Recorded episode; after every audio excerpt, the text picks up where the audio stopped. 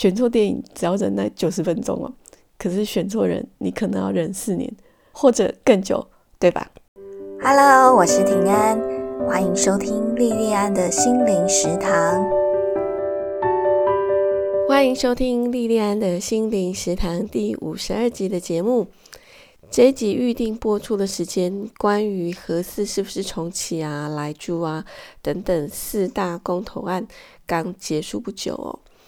不知道你对这个结果满意吗？还是你跟我一样，因为对政治不大关心，所以觉得没关系啊，无所谓啊？不管你对公投案的结果满不满意、关不关心，今天我要跟大家分享一部跟政治有关的台湾电影，片名叫。逃出立法院，逃出立法院是去年二零二零年上映的电影哦。光是片名你就知道说这部作品它的政治味道很浓哦。可是它不是一部严肃的电影哦，反而它是一部非常非常搞笑的作品哦。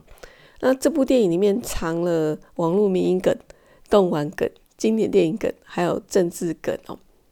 这部片的编剧叫做简世根哦，简世根他也是《返校》还有《红衣小女孩二》的编剧哦。简世根就说，《逃出立法院》呢是地球上第一部立法院丧尸片哦。丧尸的意思就是僵尸哦，就是跟韩国的《失速列车》就是里面的那个僵尸是一样的哦。如果你最近压力很大哦，很想放空，我觉得这部电影应该会是你放松身心很好的选择哦。逃出立法院这部电影呢，有三大主角，一个是赖雅妍所演的熊莹莹哦，她是女主角哦，然后一个是何浩晨演的王有为，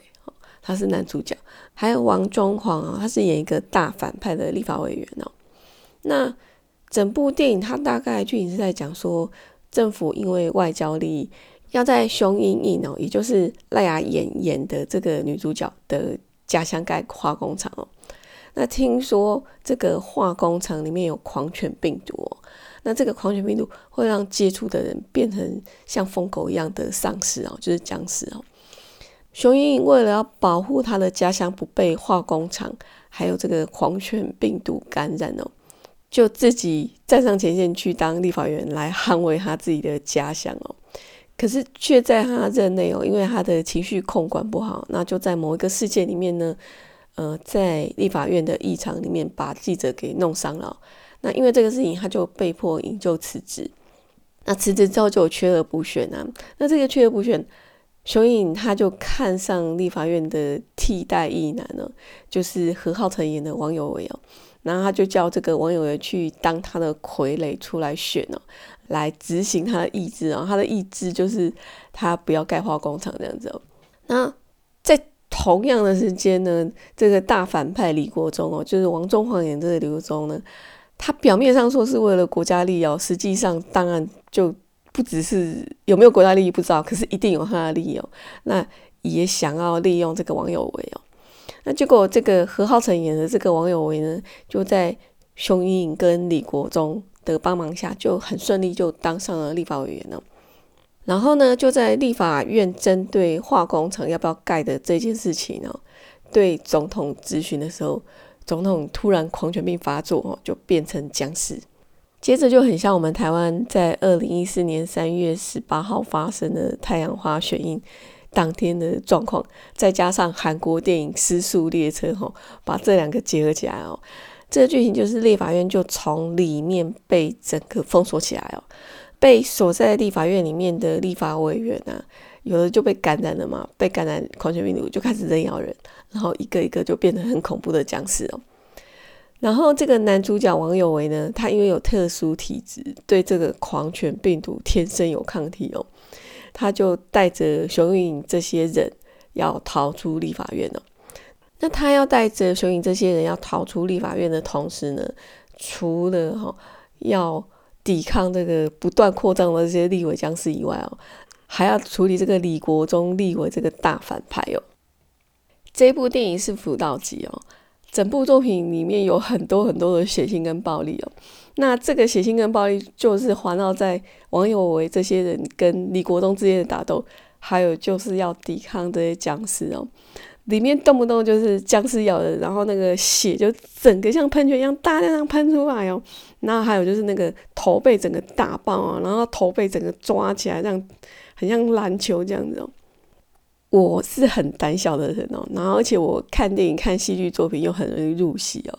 所以我其实不太喜欢看动作跟暴力片哦，因为那个东西都会让我觉得很害怕，那个看的过程面都会让我不太舒服。可是。这一部电影哦，《逃出立法院》哦，它里面虽然有很多的血腥跟打斗，却一点都不会让我觉得恶心，或是觉得很惊吓哦。因为它整个的画面画面感非常非常强哦，整个就像看漫画一样。我在看的时候，一整个就一直出戏哦，一边看一边觉得超好笑的。其实哦，我这样的出戏啊，是制作团队故意的。他这部片本来的设定就是要让观众看得开心，看得大笑，所以我出戏哦，刚好正中制作团队的下怀哦。可是我一边看一边笑的时候，我还是觉得制作团队很厉害哦。你不要看说这剧情里面好像很多时候都是很大一群人在里面大乱斗，还有很多那个打斗的动作都很夸张哦。可是他要做到合乎剧情，又要让观众觉得很好笑。它里面的场面调度，还有他们的那些动作哦，都是需要很专门的设计功夫哦。接下来我们来聊一聊这部电影里面有哪些梗哦。这部电影的导演叫王一凡哦，那王一凡是属于比较年轻的一代哦，可能是因为他很年轻哦，所以这部电影里面有很多的网络民音梗哦，还有里面还有电玩梗哦。里面就有类似精灵宝可梦那个打电动的那个画面出现在里面哦，还有像视网膜几位年轻人可能都很熟悉的 YouTube 也有在里面演出哦。不过老实讲哦，这些梗啊，我是在看的时候我是看不出来的哦。我是后来看完电影在查资料的时候，透过巴哈姆特我才知道哦。然后我看完之后，我就觉得说，我这个。我这个中年欧巴桑已经跟年轻人有代沟了。我这个中年欧巴桑呢，最熟的反而是这部片里面出现了很多次的“杂贝当狼很 K 三”的广告梗哦。然后像赖雅妍演的这个熊英，他就是用很喜剧、很喜剧的方式在讲 “K 胸盖有套中盔” 这个广告词哦。他在讲这些广告词的时候，我心里面就怀疑说：“哎。”扎贝当然跟 K 三是有在这部电影里面做夜配吗？然后后来整个电影，因为我看电影一定都会看到最后的最后，就是整个字幕完整播完，就是电影整个完整的全部结束，后面都不会再有画面的时候，我才会离开电影院，或是把这个这部作品的串流关掉啊。那我在把这个字幕看完的时候，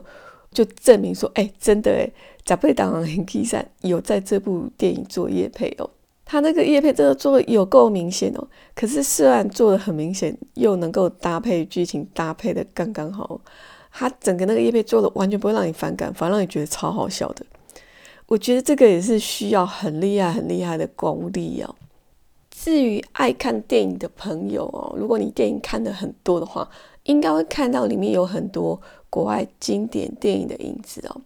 那第一个当然就是因为它整部电影里面有很多僵尸嘛，这是它电影基本上的最基本的那个结构的故事哦。第一个当然就是韩国的电影《失速列车》。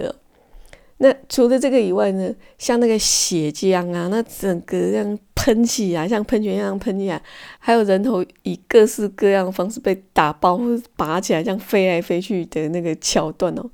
就很明显有知名导演昆汀·塔伦提诺的痕迹哦。像我在看那些桥段的时候，就让我联想到我曾经看过的一部电影叫《追杀比尔》。《追杀比尔》就是昆汀·塔伦提诺他导演的作品哦。然后这部电影里面有很多打斗的画面嘛。当电影里面的这些角色他们要开始打斗的时候，那个他们的动作啊，然后有搭配的那个背景配乐哦，其实蛮明显就看得出来是有跟兰博。还有几部美国很有名的西部电影致敬的味道哦。再来就是政治梗哦，政治梗就是这部作品它的创作核心哦。再怎么对政治冷感的人，也一定都看得出来哦。整部电影就是在讽刺台湾的国会哦。然后，除非你完全不看新闻哦，否则你一定会知道哦。像里面有个剧情是，呃，这个大反派李国忠哦，在很多性感美女的环绕底下，拿着酒杯哦，然后举杯高声说：“让我们千杯千杯再千杯哦。”你只要稍微有看新闻哦，你应该就知道说这个千杯千杯再千杯是从哪里来的哦。如果你是想象力更丰富的人哦，